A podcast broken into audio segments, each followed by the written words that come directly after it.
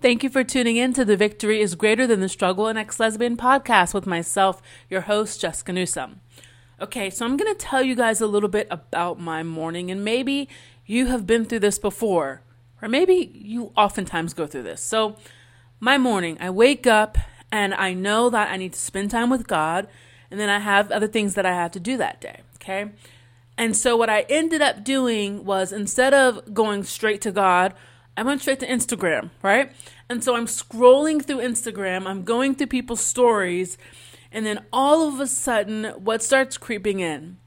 All of the things that I lack in life, right? How many times do we scroll through Instagram and we see other people who have what we think we need or the things that we desire? And instead of being happy for them, maybe we are happy for them, but it also at the same time makes us start to feel kind of down in the dumps. And I know that I'm not the only person that struggles with this, right? But what happens is the enemy uses this to push his agenda in your life. What do I mean by that? So you get up, and instead of going to your Bible, instead of spending time in worship with God, you start flipping through social media. And then all of a sudden, the enemy starts putting these thoughts in your mind about how much you suck and how much you don't have what they have, and how much, you know, um, how how you know you've been waiting for this and they got it before you. And you know it's not fair and how come it's not happening for you? And then all of a sudden you go through this whirlwind in your mind of doubt and fear and frustration.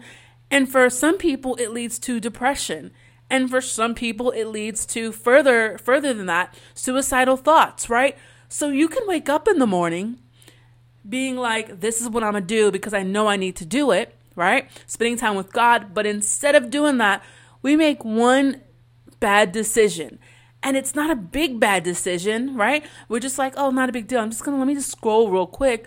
But in reality, it is a bad decision because it takes you down a rabbit hole that sometimes it's really hard to get out of. And so I ended up going down this rabbit hole. Next thing you know, I don't feel like doing anything, right? I got stuff I got to do today. I didn't feel like doing any of it. I told myself all the reasons as to why um, the things that I had to do wasn't going to be fun, right? Like I just went down this negative, um, this negative mindset. And what I did was I pushed myself to get up anyway and get dressed, go do what I had to do. Um, and I ended up having a lot of fun. But on the way, I did what I didn't feel like doing. I put on my worship music, right? And I love, again, I tell you guys this all the time. I love listening to Steffany Gretzinger, right? Um, so her with like um, what is it like Maverick City music, right? Them or just other different things where it's just real deep worship or spontaneous worship. Waymaker came on, right? And so now it's like I'm pushing past my feelings into the presence of God, and God begins to uplift me. The Holy Spirit begins to um, um, encourage me, and I begin to get back into that right mindset. But it can be so difficult being on this teeter totter almost of, of feelings, right? One minute you're up, the next minute you're down, and you know what you need to do, right? You know that you need to spend time with God. Like God will the Holy Spirit will touch you. He will he will push you in the right direction. He will put on your mind that thing that you need to do, but are we going to listen to it or not listen to it? Okay? And so in that negative headspace, I really thought about um, doubt and fear. And what the enemy was telling me was because you're doubting, because you are in fear of whatever it is, it won't happen for you. It won't come through for you because of your doubt, because of your fear. And then so when I got home today and opened up my Bible, I went to Romans chapter 4 and God does what he does best. He encouraged me. And I want to encourage you with this.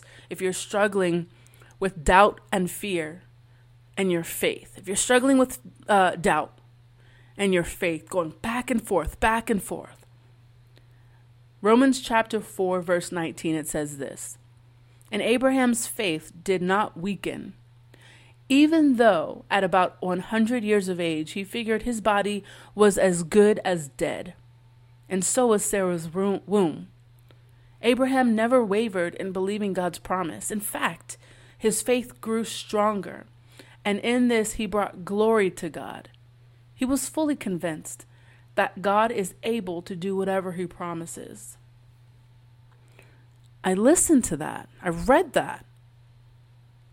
But what popped into my mind was the story of Abraham. How, yeah, God told him, Hey, I'm going to make you the father of many nations. I'm going to do this thing in your life. But he figured that his body was as good as dead, right? Sarah's womb, she thought was closed. And what happened in that story? Sarah said, Abraham, look, let's just help God, right? Let's help God and have um, have relations with my maidservant, and through that child, um, God's promises will be fulfilled. That sounds like a lot of doubt. That sounds like a lot of fear and trying to take matters into their own hands. But still, the Bible says that Abraham's faith did not weaken. And even more than that, God did what God promised he was going to do in Abraham's life.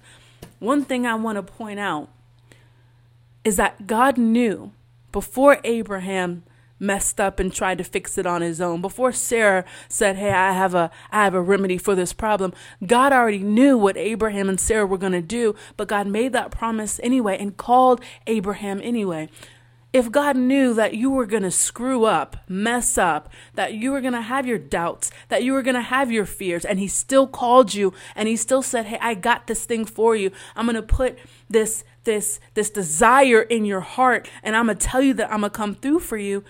Don't you think that He knows all of your weaknesses? Don't you think that He knows all of your fears? And if He still called you, that means that He's still going to do it for you. So then I had to ask myself, well, what is the difference between those that don't see the promise and those that do? What is the difference between Abraham and Sarah and myself?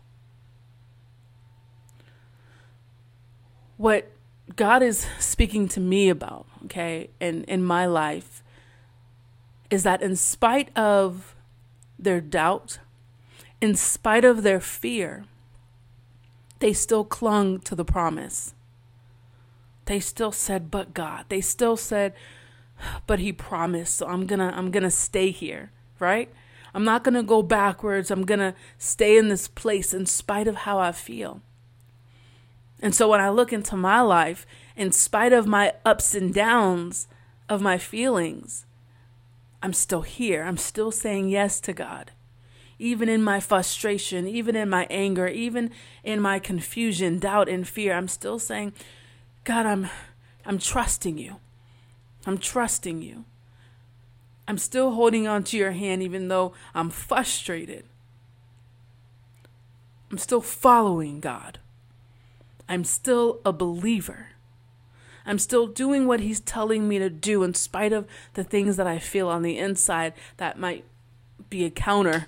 Uh, counterproductive like like my thoughts being counterproductive to the things that God wants me to do but I do my best to put my my my flesh into under the submission of the Holy Spirit under the submission of God and that is a battle it is a battle if if if you think that that people of faith don't struggle with this, come on. That's a lie. It's a lie and I hope that this encourages you because the enemy will do all that he can do. He will do all that he can do to try to keep you down. So whatever it is that he's telling you to keep you down, you have to realize, you have to make that choice to say, okay, even though I may have gone down this negative rabbit hole a little bit, I'm going to do my best. Like, God, help me to get out of here because the battles that you face, those battles that are bigger than you, those battles that are stronger than you, um, that you cannot fight in your own might, those battles, they belong to God. And so it's not for you to always figure out, it's not for you to always fix and say, okay, I got this. It's not for you to always know the timeline. God just says, trust me and hold my hand. You're going to walk through fire, but it will purify you. You're going to go through the wind, the storms, and all of that stuff. But you know what? It's going to make you stronger into the woman of God, into the man of God that I've called you to be. So just don't give up. So when the enemy tells you, oh, because you've doubted, oh, because you have this fear, God's not going to come through, that is a lie of the enemy. It's a lie of the enemy. Those that have fears and doubts and they totally walk away from God, okay, that's a whole nother ball game. But if you're struggling, but you're still remaining, Maybe you aren't running like you used to. Maybe you aren't even walking like you used to, but you're just doing the slow crawl and that's all that you could do, but you're doing a slow crawl, crawl in the right direction. Then amen. I am so proud of you. I am so proud of you for even turning this podcast on, for listening to this on YouTube. I am proud of you because you are trying to make a step in the right decision in spite of what you feel, in spite of your circumstances and situation. So, Father God, I pray right now for my brother and for my sister, Father God. I pray right now, Father God, that you just come through, Father God, for them in a mighty way. Strengthen them, Lord Jesus. I ask, Father God, that you just open the eyes of their understanding, Father God, that, that you make a way out of no way, Father God. Bring into their lives godly men and women. Encourage them right now, Father God. Send angels, Father God, to comfort them and, and, and, and, and to give them the wisdom that they need to minister minister to them and strengthen their bones, Father God. Lord Jesus, show them, Father God, that your word is true and that you are mighty, Father God, and that no weapon formed against them shall prosper, Father God. It doesn't matter what demons that they face, no matter how ingrained those demons are in their life, Father God, that you have victory over everything, that you've said that we, Father God, will crush the serpent, Father God, under our feet, Father God. Oh, my Father, Father God, that serpent may bruise our our heel, but we will crush his head. He will he will bruise your heel. He will he will try to bite you and attack you and it may hurt and you may be down just for a little bit. You may be struggling for a moment. You may be bruised, you may be beat down a little bit, but you have the power over the enemy in all situations and all circumstances. You will crush that enemy's head if you will just say, "You know what? I'm going to push outside of my feelings and I'm going to do whatever it is I need to do to get into that right head headspace so I can get back on track. For me, man, that's turning on worship. For me, that's just sometimes it's getting outside the house because when you're sitting in your room, uh, you can just go negative. It is what it is, right? So I hope that this encouraged you. I hope that it edified you. Thank you for tuning in to The Victory is Greater Than Struggle. If you want to donate to this ministry, please do go to www.loveatthecross.com. You can check us out, see what we're all about. I absolutely love you guys. Please, if you're checking us out on podcast, um, rate and review and if you're um and subscribe to us also on YouTube. I love you guys and I'll see you next Sunday.